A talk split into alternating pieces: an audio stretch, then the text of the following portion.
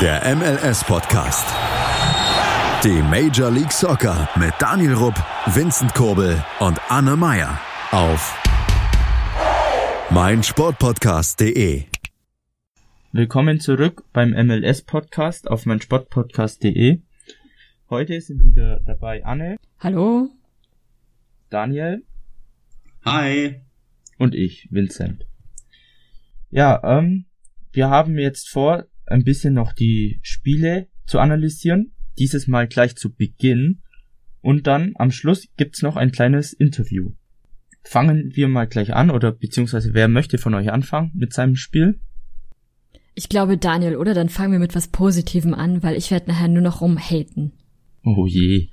Na gut. Naja, ob für die positiv ist, ist Auslegungssache, aber gerne. Ich fange mit der schönsten Nachricht an diesem Tag an, beziehungsweise an diesem vergangenen Spieltag, und zwar stand das Spiel Seattle Sounders gegen LA Galaxy an. Und ja, ich bin natürlich großer LA Galaxy-Fan, wie viele ja wissen. Das Spiel leider nicht anschauen, weil es ist eine unhumane Zeit. Sprich, ich habe geschlafen. Aber in LA Galaxy Bettwäsche. Ja, das habe ich bereits als Kind gemacht, in der Bettwäsche von LA Galaxy. Ja, wie dem auch sei. Also, ja, die ersten 40 Minuten helfen vielleicht allen beim Einschlafen, solange wir die Spiele waren. Und dann kurz vor der Halbzeit hatte LA eine Chance, aber Fry war im Tor, Stelle. Und von daher alles easy. Und dann kurz vor der Halbzeit dann auch die Sounders mit der ersten nennenswerten Aktion. Sagt getan. Nicolas Lodero passt auf Raul Ruidas und es steht 1 zu 0. Die Sounders. 44. Spielminute, beziehungsweise 45. plus 2. 1 0 ging es auch in die Pause. Und dann in der zweiten Halbzeit zeigt einfach mal Christian Roldan, dass er nicht nur der klassische Abräumer auf der 6 ist, sondern auch ein bisschen Technik hat. Schön im Strafraum, nimmt auch unter anderem Ibra Haupt und schiebt dann mit dem linken Fuß das Ding ein. 2-0, Seattle, 55 Minuten um. Aber jeder kennt die Galaxy, jeder weiß, Galaxy kann Spiele drehen, beziehungsweise auch zurückkommen. Und so kam es eigentlich, wie es kommen musste. 66. Spielminute, Sebastian Leggett per Ecke, in der Mitte steht Ibra und er mit dem Kopf kann man, oder muss man anders verteidigen, muss ich sagen, weil jeder weiß, dass Ibra stark ist. Aber damit nicht genug. Eine zehn Minuten später ist wieder Ibra mit dabei. Dieser spielt im Strafraum auf Aruel Antuna und der legt den Ball vorbei an Fry und aus dem 2-0 wurde ein 2 zu 2. Aber haben wir nicht genug. Und dann begann wirklich die richtige Schlussviertelstunde. Und da zeigen beide Teams nochmal, dass sie offensiv dermaßen eine Qualität haben. 77. Spielminute, Morris stark im 1 zu 2. Kurze Zeit später Jürgen Greivik auf Seiten der Galaxy mit einem 3 zu 3 und ja, kann natürlich für die goldene Stunde von meinem Lieblingsspieler, wer ist das nochmal, wisst ihr das? Na, das wisst ihr doch. CR7, CR7. Nein, nicht Cristiano Ronaldo. Der Christian Roldan. Brad Smith. Dann liegt eine Seite in der 89. Minute und in der Mitte schiebt der Christian Roldan ein 5 zu 3. Doppelpack für ihn. Mich eigentlich auch äh, Spieler der Woche. Wurde er leider nicht. Den kommen wir später noch zum eigentlichen Spieler der Woche. Aber ansonsten, Fazit zu von dem Spiel. Es war ein Pflichtsieg für die Galaxie. Definitiv. Äh, für die Galaxie. Für die Sounders. Oh Gott. Freudscher Beim Versprecher. eigenen, beim eigenen Team. Beim eigenen Team. Ah, Skandal. Dafür fließt erstmal 10 Euro ins Phrasenschwein, oder? Ja, verdiente Strafe. Oder warte, wir haben ja Dingens, wir haben ja äh, Click Childhood Cancer. Also, wissen wir, wo das Geld hingeht. Nee, nee, es war ein ein wichtiger Sieg. Die Sounders stehen jetzt mit 6 Punkten Platz 8 zu den Rivalen aus Portland. Sie haben zwar ein Spiel weniger, aber ansonsten wird sich zeigen, wie sie es machen. Allgemein, der Westen ist ziemlich spannend. Weil da kann selbst die, kann selbst die Rapids noch in die Playoffs kommen. während hingegen mit FC Cincinnati mit 18 Punkten im Osten ganz abgeschlagen Letzte sind. Aber ich will hier nicht zu viel reden. Wie gesagt, Sieg ist Sieg. Und jetzt heißt es am Wochenende Vollgas geben.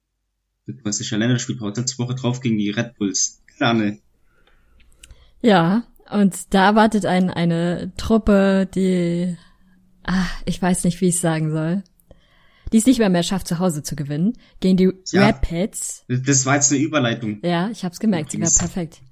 Und ich hab, ich hab mal was anderes gemacht. Ich habe mir das Spiel nicht angesehen, was vielleicht auch ganz gut war. Ich habe mir dann im Nachhinein nur Highlights angesehen und die taten schon weh genug. Aber ich gebe jetzt hier gleich erst einmal jemanden das Wort, nämlich dem einzigen Rapids-Fan in ganz Deutschland. Tarek, was sagst du zu dem Spiel? Ja, ich bin sehr überrascht, wenn ich ehrlich bin. Damit habe ich auch gar nicht mehr gerechnet nach dem so Verlauf. Ja, was soll ich sagen? Außer Fußballgott Louis. also, das war doch echt mal wieder mal ein richtig harter kämpfter Sieg, vor allem ein schöner Sieg. Und ja, mehr kann ich ehrlich gesagt nicht dazu sagen, weil ich bin selber überrascht darüber. Vielen Dank, Tarek. Und ja, ich bin auch sprachlos, aber in negativer Hinsicht. Die Rapids haben also die Red Bulls 0 zu 2 zu Hause geschlagen. Aber was ist da eigentlich passiert? Erstmal vorweg, Tim Howard war mal wieder quasi in seiner alten Heimat, weil Tim Howard ist eine Metro Stars Legende.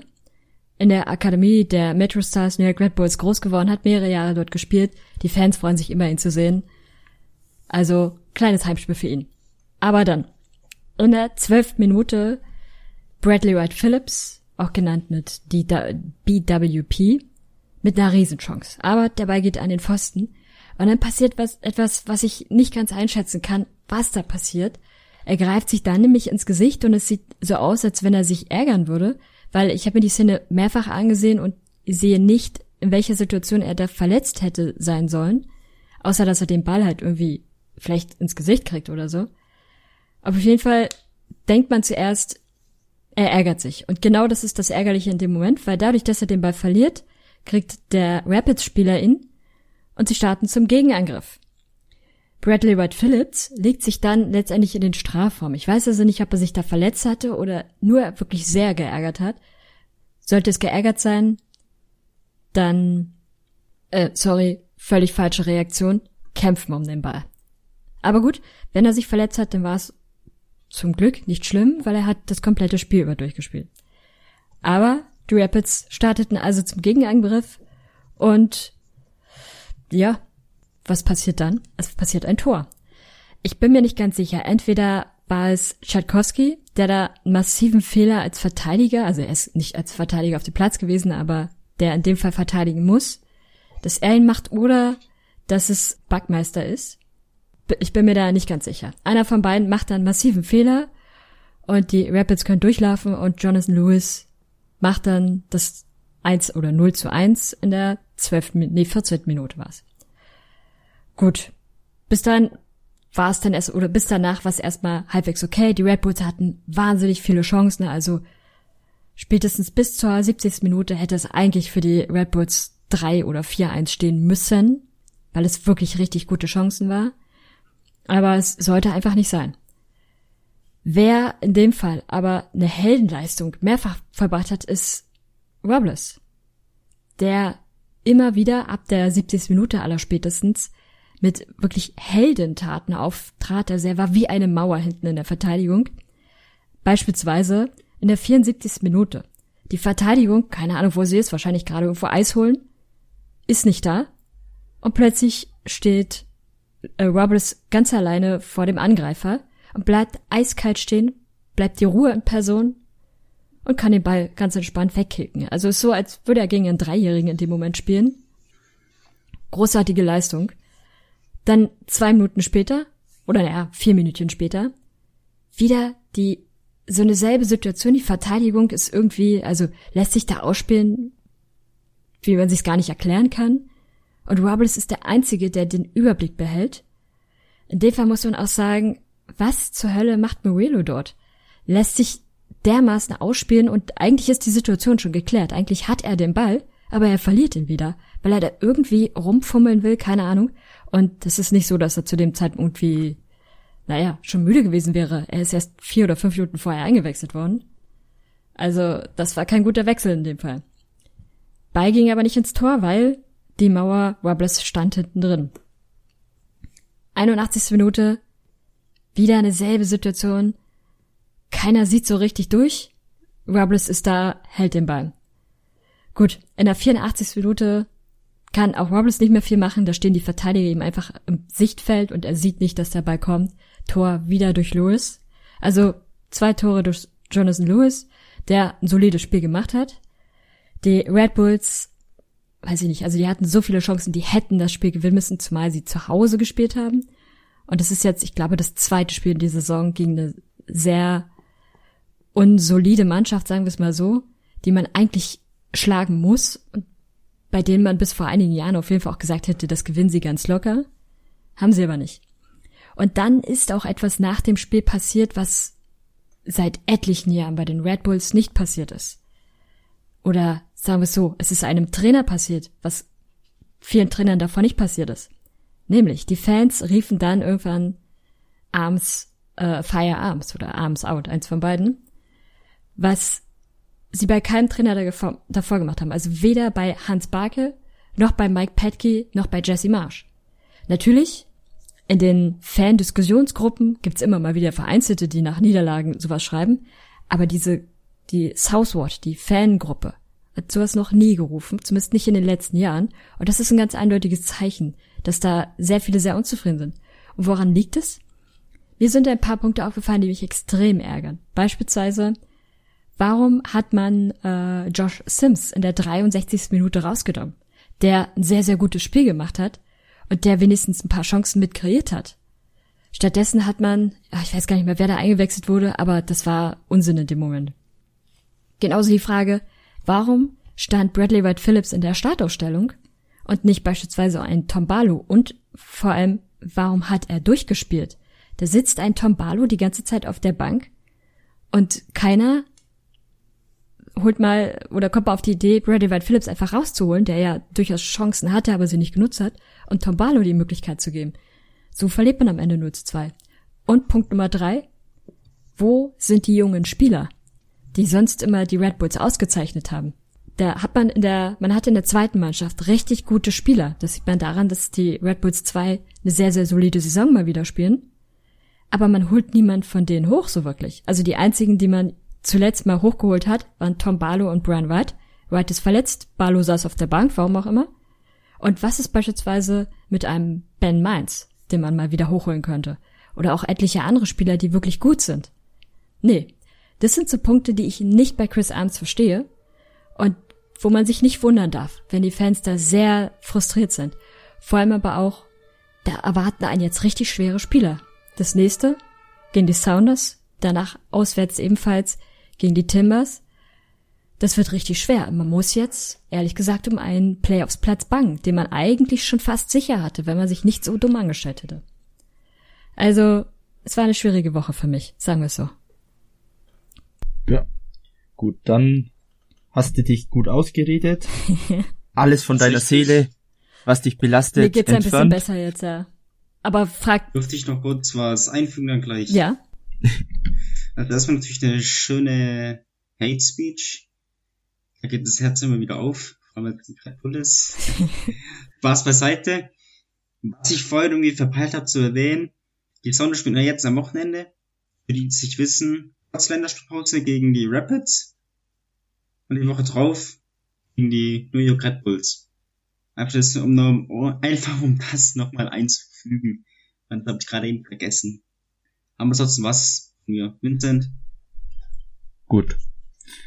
Dann mache ich weiter. Ähm, für mich war es auch ein erfreuliches Wochenende, denn Kansas konnte wieder drei Punkte einsammeln.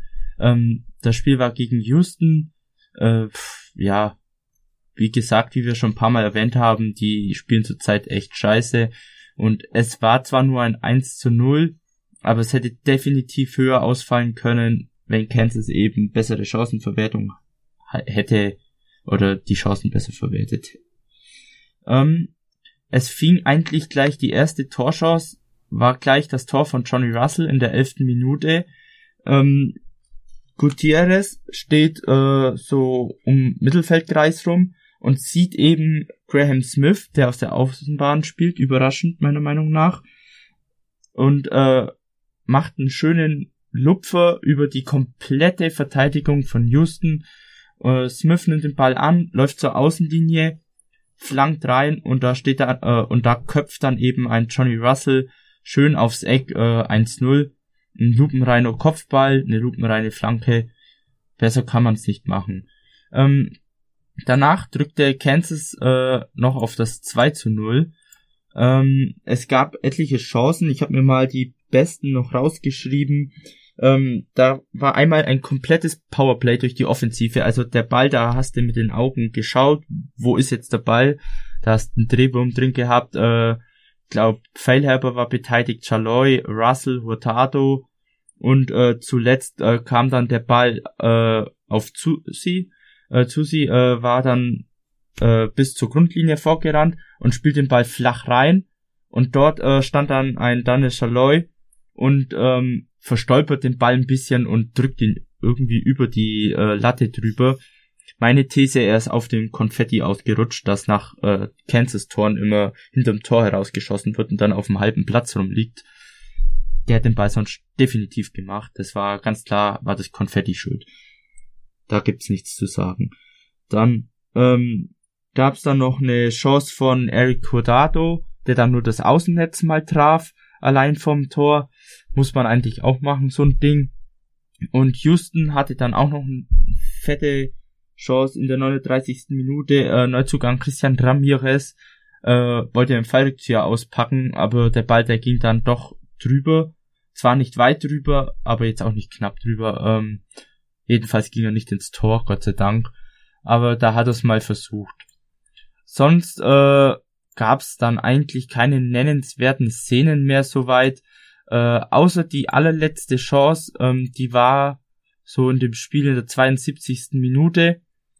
Ähm, ich glaube, Albert Ellis hat den Ball, rennt äh, eigentlich alleine aufs Tor zu und spielt dann den Ball in die Mitte rein. Ähm, ich glaube, das müsste dann auch wieder Ramirez gewesen sein, äh, der dann wirklich alleine vom Tor steht. Also der Ball, der spielt zwischen Melia und dem Kansas-Verteidiger, wird er durchgespielt, da spielt, steht Ramirez wirklich frei vom Tor.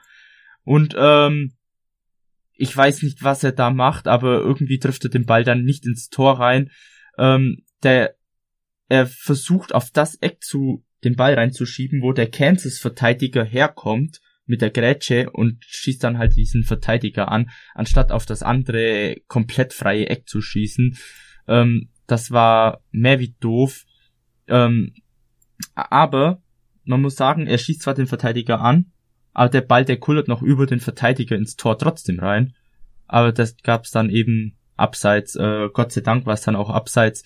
Es sah im ersten Moment eben wie eine doofe Aktion einfach aus, ähm, aber der Ball, der rollt dann halt wieder richtig doof rüber, aber mir geht's halt jetzt nicht primär darum, dass das jetzt am Schluss ein Abseits war, sondern dass du da eigentlich als Fußballer so weit schalten musst, dass man da auf ein kurzes Eck, da darfst du doch nicht auf die Ecke schießen, wo die anderen Spieler stehen, vor allem wenn dann, dann noch einer mit einer Grätsche reinkommt und du komplett alleine vom Tor stehst.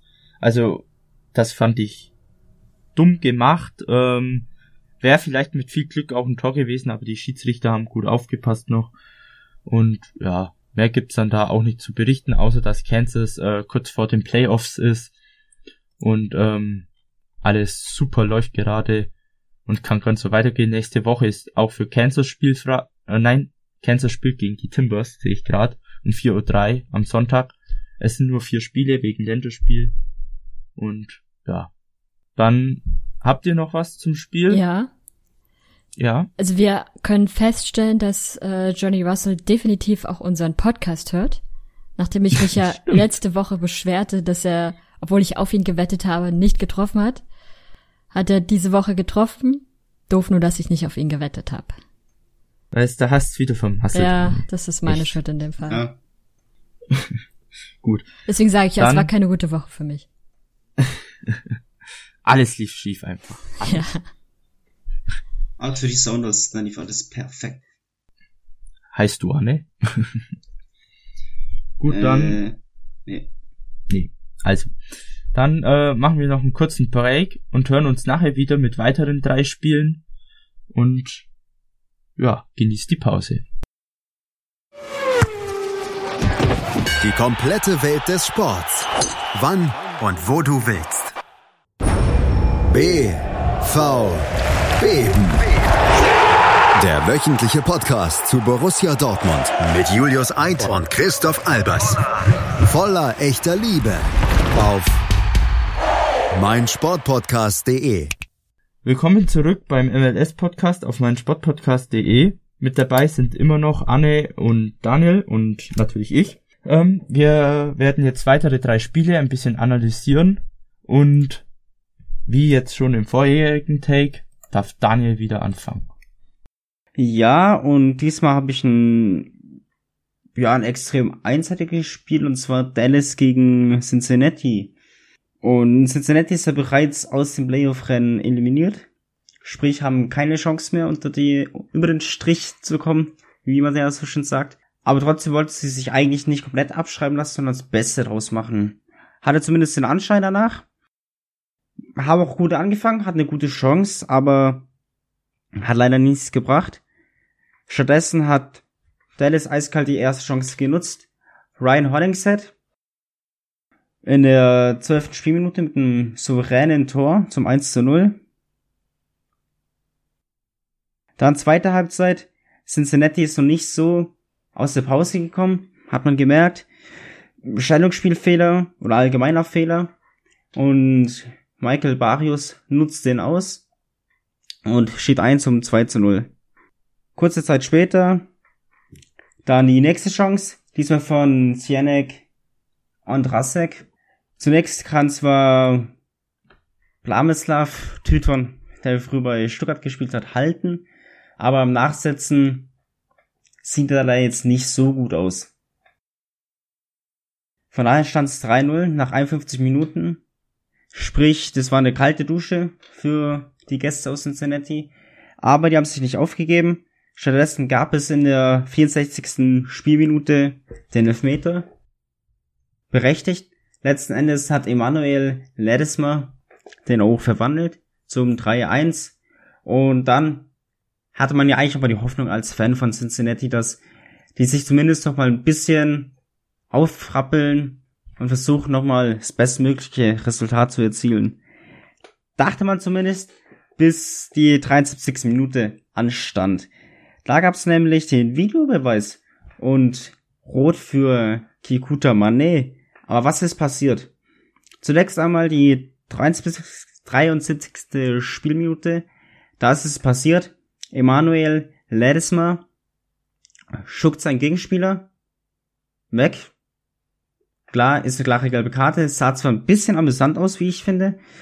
Aber dann aus irgendeinem Grund, ich weiß nicht, was da passiert ist, schlägt Kaputa Mane, klingt jetzt ein bisschen übertrieben, aber geht halt hands to the face, wie man in der NFL sagt, sprich seine Hand geht in, die, in das Gesicht des Gegenspielers und das ist völlig unnötig. Die Aktion, die ist komplett woanders. Auch der Ball. Und er macht trotzdem so eine Aktion. Da verstehe ich nicht, warum er sein Team so schädigt. Ich weiß nicht, ob irgendein Wort gefallen ist oder sonst irgendwas, aber er sah in meinen Augen zu Recht die rote Karte, weil er sich nicht im Griff hatte. Und es hat, finde ich, so ein bisschen Cincinnati nochmal den Rest gegeben. Es blieb zwar beim 3-1, aber wer weiß, was passiert wäre, hätten die es vernünftig mit elf Mann zu Ende gespielt. Ansonsten war es das eigentlich. Von dem Spiel habt ihr noch was? Hm, nö. Nö. Dann mache ich mal weiter. Übrigens zur Ergänzung, neben Cincinnati ist auch Vancouver bereits aus den Playoffs eliminiert. Aber um die soll es jetzt gar nicht gehen.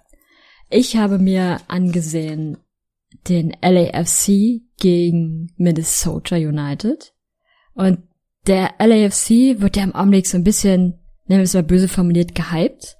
Und ist auf einem relativ guten Kurs, gerade das Supporters Shield zu gewinnen. Ist doch bereits für die Playoffs qualifiziert. Aber da ist irgendwie was passiert. Die hatten nämlich jetzt ein Heimspiel und haben eine Niederlage eingefahren. Ich mache heute die Heimspiel 0-2 Niederlagenserie, weil nicht nur die Red Bulls verlieren zu Hause 0 2, sondern auch der LAFC gegen Minnesota, wie schon erwähnt. Und daran ist vor allem eine Person beteiligt, nämlich äh, Mason Toy. Der 20-Jährige hat dem LAFC beide Tore eingeschenkt und zeigte auch schon in der zehnten Minute das erste Mal seine Stärke, als er sich dadurch zwei oder drei Verteidiger komplett durchsetzte. Am Ende scheitert es dann an einem Mitspieler von ihm, der den Ball verliert.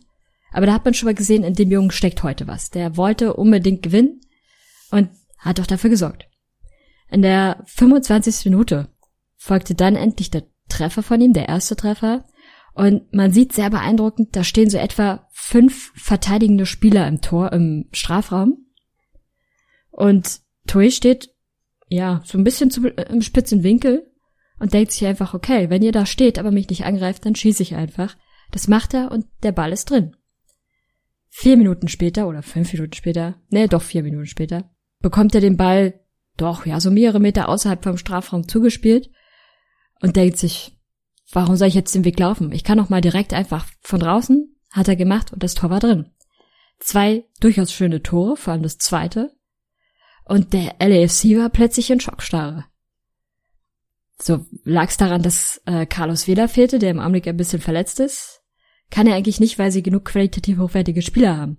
Und man hat auch gesehen, dass der LAFC es auch probiert hat. Also ist nicht so, dass sie keine Chancen gehabt hätten, nur es sollte einfach nicht sein. Ein bisschen wie bei den Red Bulls. Und beispielsweise eine Situation war der LAFC mit einem Freistoß in der 59. Minute direkt am Strafraum. Aber der Ball wird einfach viel zu lasch geschossen. Da denkt sich jeder Torwart nur herzlichen Glückwunsch, den nehme ich gerne direkt und hat auch keine Probleme damit. Und letztendlich muss man sowieso sagen, der Torwart von Minnesota, nennen wir ihn auch mal beim Namen, äh, Victor Manet, hat eine starke Leistung gezeigt und hat auf jeden Fall auch dafür gesorgt, dass Minnesota diese drei Punkte mitgenommen hat und gerade ziemlich solide auf äh, Playoff-Kurs ist. Also da das Team wird sehr wahrscheinlich in dieser Saison Playoffs spielen. Völlig verdient. Und zu äh, Mason Tull noch. Der ist erst 20 Jahre alt und hat jetzt in unter 500 Minuten bereits sechs Tore und drei La Vorlagen gemacht in dieser Saison. Unter 500 Minuten heißt genauer gesagt in 492 Minuten. Der ist also dieses Jahr durchaus torgefährlich und ich glaube, der hat Bock. Also solides Spiel von Minnesota. Der LAFC hat jetzt nicht groß was verloren, also gut drei Punkte, aber hat immer noch einen soliden Abstand. Also, die werden sich mit Sicherheit auch wieder aufrappeln. Habt ihr sonst noch was zu dem Spiel? Nö, eigentlich nicht. Außer dass LAFC den Supporter-Shirt gewinnen wird. Das ist, glaub so sicher wie das Amen in der Kirche. Das, das dachte man letztes Jahr bei Atlanta auch. Und dann, ja klar, aber lieber fallen sie jetzt oder scheitern sie jetzt in den letzten Spielen, als dass sie wirklich alles gewinnen und dann in den Playoffs die Luft draußen ist. Das ist ja auch nichts Halbes und nichts Ganzes, weil die Spieler müssen fit sein, definitiv für die Playoffs. Und wenn sie sich jetzt ein Stück weit schonen, ist das in meinen Augen völlig in Ordnung, weil den Supporter Shield, den gewinnt sie in meinen Augen ziemlich sicher. Also da muss schon noch gravierende Dinge passieren. Ein Wähler muss sich verletzen, Rossi muss sich verletzen und so weiter dass man überhaupt den Gedanken, mit dem Gedanken spielen kann, dass sie es vielleicht nicht schaffen. Naja, also ich wirklich, ich warne nur. Letztes Jahr waren sich auch alle sicher, dass Atlanta es macht. Und dann verlieren sie am allerletzten Spieltag zu Hause die Red Bulls, die ja direkt hinter ihnen waren, gewinnen das am letzten Spieltag mit einer entsprechenden Differenz. Und schon hatten die das Supporter-Shield. Also sowas kann manchmal ganz schnell gehen. Obwohl sie natürlich gute Chancen gerade haben, muss man sagen. Aber Vincent, was für ein Spiel hast du denn jetzt noch? Ja, bevor ich zu meinem Spiel kommt, könnt ja ihr Zuschauer hier, also Zuhörer besser gesagt, mal eure Meinung gern auf unseren Social Media äh, Kanälen sagen, was ihr zu LAFC denkt, ob sie den Supporters Shield gewinnen. Ähm, ihr wisst ja, wo wir zu finden sind, auf Twitter bei Box 2 Box und MLS Supporters Germany, sowie bei Instagram auf ML, äh, MLS Supporters Germany und bei Facebook bei US Soccer News ist es, glaube ich, oder ja. Anne? Genau. Gut. Dann ähm, komme ich zu meinem Spiel. Und das ist das Spiel des um Platz eins im Osten. Äh, Philadelphia Union gegen Atlanta United. Äh, hat viel Klasse versprochen, äh, viel Spannung auch. Ähm, beide Teams wollen natürlich den ersten Platz. Ich war ganz klar für Philadelphia, weil es mir einfach sympathische Team ist und auch ähm, mir gefällt's einfach, wie sie sozusagen Atlanta ein bisschen ärgern, die ganze Saison über. Und ähm, ja, was wollen wir sagen? Ähm, der erste Platz geht an Philadelphia. Sie gewinnen souverän mit 3 zu 1, waren unterm Strich auch das echt stärkere Team. Äh, Atlanta hatte mal so zwei Phasen im Spiel, wo sie echt gefährlich und stark wurden. Auch äh, bis zum 1 zu 0. Das äh, war dann in der 46. Minute. Äh, Josef Martinez hat den Ball äh, bekommen im Mittelfeld, äh, spielt eine wunderschöne Traumkombination mit Knockby. Der, der chippt den Ball auch wieder auf halb, halb hohe Höhe rein und Josef Martinez nimmt den Ball mit mit einer Drehung und schiebt ihn ins Tor ein. Das war so schön gespielt, also das fand ich schon ein sehr, sehr ansehnliches Tor. Ähm, da, danach äh, hat dann nach der Halbzeit sozusagen hat dann äh, Philadelphia gekontert. Sie kamen besser aus der Kabine raus, ähm, konnten dann in der 61. Minute äh, mit einer sehr starken Mittelfelderoberung von Elliott, der von hinten in den Atlanta-Spieler sozusagen reingrätscht, aber nicht in den Spieler, sondern auf den Ball und sozusagen den Ball klaut vom Atlanta-Spieler. Sehr schön. Den Ball zurückgeholt gleich auf äh, Median äh, spielt und der hat ein Adlerauge und sieht äh, an der Abwehrreihe an der Kante eben einen Brandon Aronson, den Shooting Star, schippt den Ball über die komplette Abwehr rüber.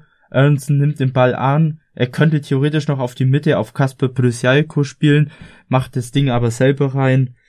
Puh, sehr schön äh, Spiel aufgebaut. Vor allem die Eroberung von Elliott möchte ich da ansprechen, die sehr stark war. Dann in der 79. Minute gab es dann eine kleine Kontroverse in der Philadelphia-Verteidigung. Elliott hat den Ball, läuft dann so gemütlich auf Blake zu Blake äh, läuft bisschen auf Elliott zu, dann sieht er im Hintergrund, dass äh, Josef Martinez kommt. Blake läuft ein bisschen rückwärts, aber ähm, Elliott macht nichts anderes, der läuft weiterhin gemütlich und irgendwie haben die so gewartet, äh, nimmt jetzt Blake den Ball in die Hand, spielt Elliott den Ball auf Blake oder kommt Blake jetzt auf Elliott zu und nimmt den Ball weg oder wie auch immer. Da gab es jedenfalls keine Abstimmung. Somit konnte äh, Jos äh, Josef Martinez den Ball klauen, stand dann zu spitzen Winkel zum Tor und hat dann nur das Seitennetz getroffen. Beim Spieler wie seiner Klasse kann man da eigentlich schon das Tor auch treffen. Tat er aber nicht. Äh, zu Philadelphias Glück. Und dann ähm, hat in Philadelphia eine bombenstarke Schlussphase. Zwei Minuten später äh, Sergio Santos war mittlerweile im Spiel. Der bekommt den Ball auf Außen, äh, rennt die Außenlinie entlang, spielt auf Kasper Brisialko rein und der nimmt den Ball mit der Hacke an und äh, schiebt ihn somit ins Tor zum 2-1 und das äh, 3-1 fiel dann zwei Minuten später eigentlich oder eineinhalb Minuten später und das in umgedrehter Kombination. Kasper Pysialko hat den Ball, spielt ihn auf Santos und der schiebt ihn eigentlich ganz klassisch, klassisch, kla, äh, klassisch ins Tor ein. So. Ähm, ja, das war dann groß und ganzen der Schlussstrich. Philadelphia ist Sieger im Top-Duell gewesen und äh, Atlanta musste sich geschlagen geben. Äh, sonst äh, gab es noch eine Auf äh, ein Tor, das vom VAR aberkannt wurde in der 33. Minute. Da hat äh, Ilsinho ähm, den Ball im Abseits eben angenommen und ins Tor reingeschoben. Es war ein knappes Abseitstor, aber es war dennoch leider ein Fuß zu viel. Und es gab noch einen sehr schönen Lattenschuss von Ilsinho gleich zu Beginn in der neunten Minute. Prysialko äh, gibt den Ball auf kniehohe Höhe auf Ilsinho. Der nimmt ihn mit in der Luft auch in der Drehung irgendwie, er steht mit dem Rücken zum Tor, macht eine Drehung zum Tor, dabei hält er den Ball in der Luft und schießt dann halt einfach Volley ab sozusagen, trifft dabei nur die Latte, das war auch sehr ansehnlich, da hat der Brasilianer wieder gezaubert. Und das war soweit vom Topspiel. Habt ihr noch was dazu zu sagen? Zwei Dinge. Profitiert ja. von der Niederlage hat ja vor allem der New York City FC dann, die jetzt auf Platz zwei der Tabelle sind, vor Atlanta auf drei. Und Ja. Joseph Martinez hat schon wieder getroffen. Sein, das wievielte Spiel nacheinander ist es jetzt, dass er ein Ich Tor macht? 12. oder 13. 13. Ich mag ihn ja nicht so, aber das ist schon durchaus ein bisschen beeindruckend. Ja. Was ihr da auch gerne mal uns schreiben könnt, eure Meinung dazu geben könnt, ähm, was würde passieren, wenn Josef Martinez zum Beispiel in der Bundesliga spielen würde? Da haben wir ja auch schon mal eine Umfrage auf Twitter gemacht. Äh, was glaubt ihr? Würde er sich stark durchsetzen, so weit, so treffen wie in der MLS oder würde da mehr Probleme bekommen? Ähm, oder wollt ihr vielleicht auch, dass er irgendwie nach Europa geht oder sagt ihr, nein, der soll in der MLS bleiben, das ist das Beste für ihn? Das könnt ihr uns auch gern mal mitteilen, ein bisschen, was ihr da so meint. Dann, ähm, was ist soweit Doch, von ich hab dem noch Tag, was. oder? Hast du noch was, Daniel? Äh, ja, und zwar, während ich gerade auf Twitter unterwegs war, habe ich einen Post von Chicago Fire gesehen und man sieht nur, wie der Herr Schweinsteiger äh, Käse rubbelt. Ja, was hat's denn damit auf sich? Am heutigen Abend, beziehungsweise in der Nacht von Donnerstag auf Freitag, startet ja wieder die NFL-Saison und viele Franchises in der MLS sind ja mehr oder weniger, ich sag jetzt mal, Schwestervereine von NFL-Teams. Unter anderem natürlich Chicago Fire und Chicago Bears. Und die Chicago Bears spielen gegen den Rivalen. 100-jährige Rivalität übrigens. Green Bay Packers. Einfach nur um das mal mit einzufügen, falls jetzt ein paar fragen. Hey, wieso rubbelt der Käse? Aber das war's dann auch von mir. S solange es kein Fußkäse ist. Das wissen wir nicht. Gut. Dann ähm, gibt es jetzt nach dem kleinen Break ein Interview mit äh, Nico Matern, äh, der unter anderem in der USL Championship für Indy 11 gespielt hat. Ähm, er ist jetzt in diesem Transferfenster wieder zurück nach Deutschland zum VfL Oldenburg und da haben wir mit ihm ein bisschen gesprochen. Näheres ähm, erkläre ich und gebe ich preis dann nach der kleinen Unterbrechung. Bis nachher. Calcius Jamo Neu. Der Serie A Talk. Jede Woche neu. Mit Sascha Baharian und René Steinhuber. Ob die Abwehr Serie A-Niveau hat, lassen wir einfach mal dahingestellt. Höre alles, was den Tifosi der italienischen Eliteklasse bewegt. Auf meinsportpodcast.de. Willkommen zurück beim MLS-Podcast auf meinsportpodcast.de. Jetzt da kommen wir zu dem Teil unserer Folge, äh, wo vielleicht viele von euch schon drauf gewartet haben, zu unserem kleinen Interview mit Nico Matern. Ähm, kleine Eckdaten noch zu Nico Matern. Äh, er hat eben, wie schon vorhin erwähnt, bei Indy 11 in der USL Championship gespielt. Von ähm, äh, Anfang 2018 bis zu dieser Transferphase jetzt und ist jetzt zurück in die deutsche Heimat zu VfB Oldenburg gewechselt. Er hat natürlich äh, vor Indy 11 schon in der University in Indiana gespielt. Zudem äh, hat uns dann Nico eben freundlicherweise die Fragen, die wir ihm zugeschickt haben, äh, per Sprachnachricht beantwortet und da werdet ihr jetzt das Interview hören. Dann wünsche ich euch jetzt viel Spaß damit und ich fange auch gleich mit der ersten Frage an. Wie kam es damals zum Wechsel in die USA? Oder wie bist du auf die Idee gekommen, dorthin äh, zu gehen, um Fußball zu spielen? Und ähm, hast du dir irgendwie ausgerechnet, dass du einen Durchbruch äh, dort erlangen wirst im Fußballspielen, weil es in Deutschland vielleicht nicht so geklappt hat? Oder hatte es andere Gründe? Ich bin damals in die USA gewechselt aufgrund meines Studiums. Ich habe ein äh, Stipendium angeboten bekommen, wollte dies auch ganz gerne machen, da ich ähm, Fußball und beruflich in dem Fall das Studium verbinden wollte und das war mit dem mit dem Auslandsstipendium einfach der beste Weg. Ähm, Durchbruch habe ich mir eigentlich in dem Sinne gar nicht so wirklich ausgerechnet. Also ich habe gar nicht mit dem Gedanken gespielt. Ich habe eigentlich nur mit dem Gedanken gespielt, die vier Jahre zu machen, den Bachelor mitzunehmen und danach dann zu schauen, ähm, wie es dann, wie es dann weitergeht oder was dann passiert. Welches Spiel ist dir am meisten in Erinnerung geblieben und warum? Am meisten in den Erinnerungen geblieben ist mir auf jeden Fall das erste Spiel mit Indy 11. Das ist ganz klar. Das war in, in Richmond. Da haben wir 1-0 gewonnen. Ähm, am ersten Spieltag stand dort auch in der Startelf direkt. Das ist definitiv ein Spiel, was, was in den Erinnerungen geblieben ist. Aber auch das Spiel in Cincinnati vor 33.000 Zuschauern, ähm, wo wir dann auch den Zuschauerrekord für die USL gebrochen haben. Das war natürlich schon äh, krass. Also das war auch ein Spiel, wo ich oder was mir definitiv in, in den Erinnerungen für immer bleiben wird. Also das war eine super Erfahrung. Im August 2017 gingst du an die Indiana Wesleyan University und bereits im März 2018 erfolgte dann der Wechsel zu Indy 11. Hast du dein Studium daraufhin noch weitergeführt oder hast du es abgebrochen? Ja, genau richtig. Ich bin dann 2018, äh, Anfang 2018 habe ich dann bei Indy 11 unterschrieben. Das müsste so Ende Februar gewesen sein. Ähm, äh, habe mein Studium dann auch abgebrochen, weil das, äh, das Studium wurde mir komplett von der Uni äh, finanziert, aber dadurch, dass ich dann ähm, den Profivertrag bei Indie 11 unterschrieben habe, ist der dann nichtig geworden und äh, die Kosten selber tragen für das Studium wollte ich dann nicht und äh, habe mich dann, äh, ja, war dann Vollzeitprofi. Eine Frage, die ich sehr gerne stelle, weil jeder da eine andere Ansicht hat. Wie würdest du die Fankultur in der USL beschreiben? Ja, die Fankultur kann man nicht wirklich mit, mit Deutschland beziehungsweise Europa vergleichen. Das ist ganz, ganz anders. Ähm, das ist mehr so, ähm, meiner Meinung nach, ein, ein, Familienausflug für die, für die Zuschauer, ein Familienausflug ins Stadion. Ähm, ich pack meine zwei Kinder oder mein Kind ein und äh, habe ein, ein schönes ein schönes Fußballspiel.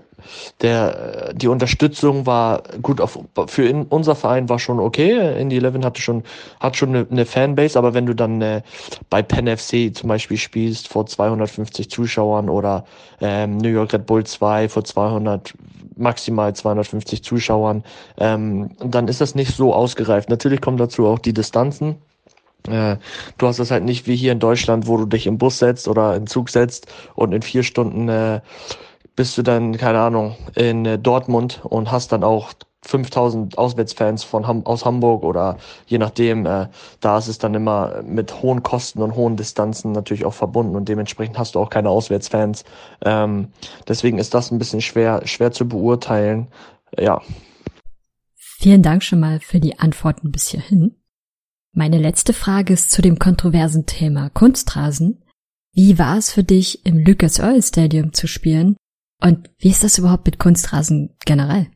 Ja, Kunstrasen ist immer so eine Sache. Ich bin von der Spielart her äh, liegt es mir schon auf dem Kunstrasen zu spielen. Allerdings muss ich schon sagen, dass ich nach 90 Minuten im Lucas Oil äh, Stadion auch äh, starke Probleme mit den Gelenken etc. hatte und das glaube ich, ging nicht nur mir so, das ging auch den ein, ein oder anderen auch so, besonders halt den älteren Spielern, der, für die ist das halt nicht einfach auf dem Kunstrasen 90 Minuten Gas zu geben. Ähm, und deswegen war es halt ein Vor, es gab Vor- und Nachteile. Es ist klar ein super Stadion, absolut meiner Meinung nach deutlich zu groß. Da einfach keine Stimmung aufkommt dadurch. Wenn du 15.000 Zuschauer hast, da kommt halt einfach keine, keine Atmosphäre so richtig auf. Ähm, und dann halt, wie gesagt, ja, mit dem Kunstrasen, das ist, ist so eine Sache. Das ist so eine Sache. Ich bin da kein großer Fan von. Für mich gehört es sich auch einfach nicht im Profibereich auf einem Kunstrasen zu spielen. Da sind die Amerikaner halt einfach noch ein Stück hinterher, meiner Meinung nach. Aber ja, es ist so, wie es ist. Okay, nächste Frage, Nico. Wie sehr wurdest du von deiner Familie unterstützt?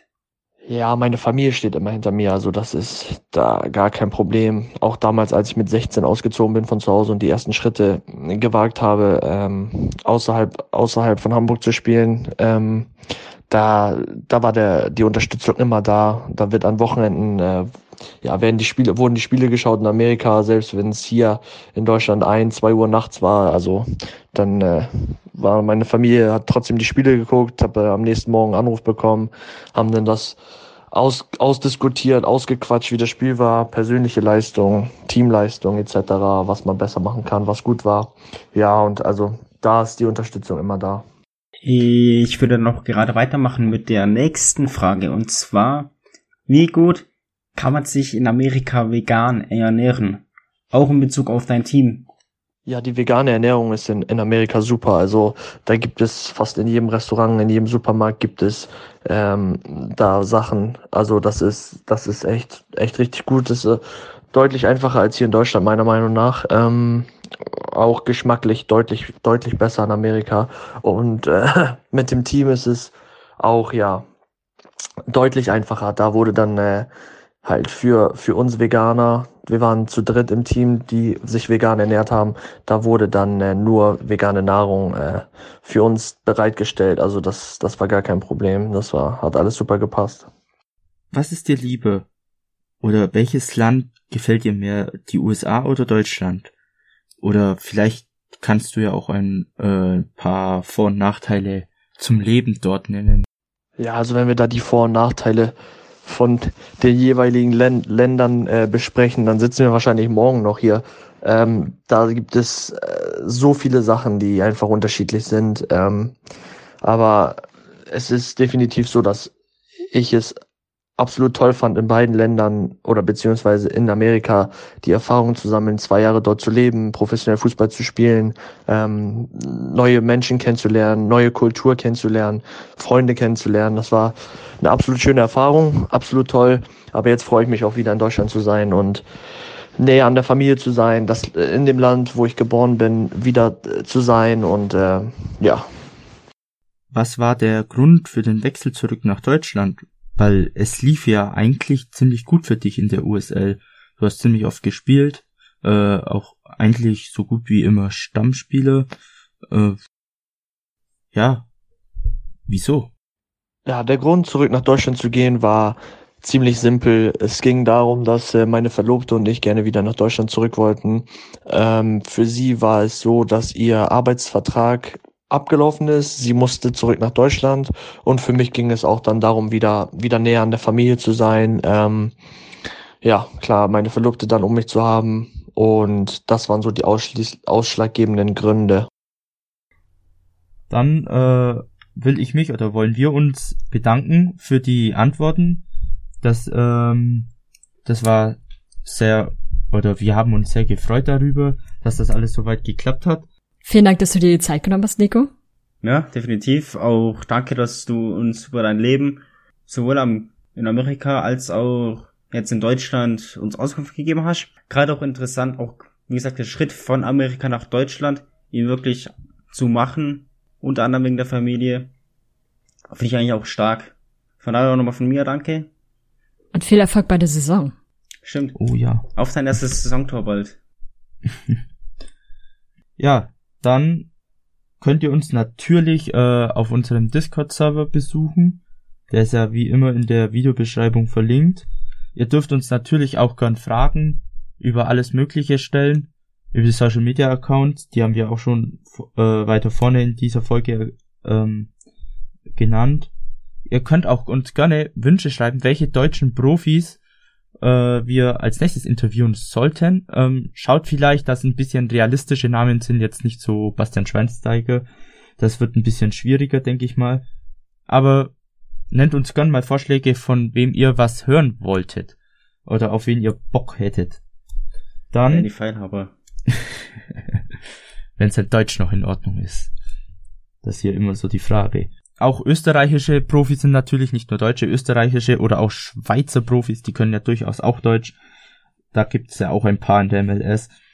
Dann wünschen wir euch noch einen schönen Tag, Abend oder Morgen, je nachdem, wann ihr euch das anhört. Und bis zur nächsten Woche.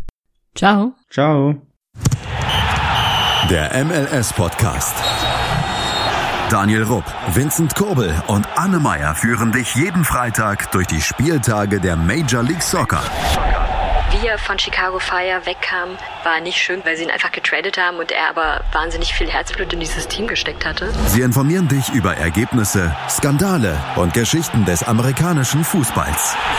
Der MLS Podcast auf meinsportpodcast.de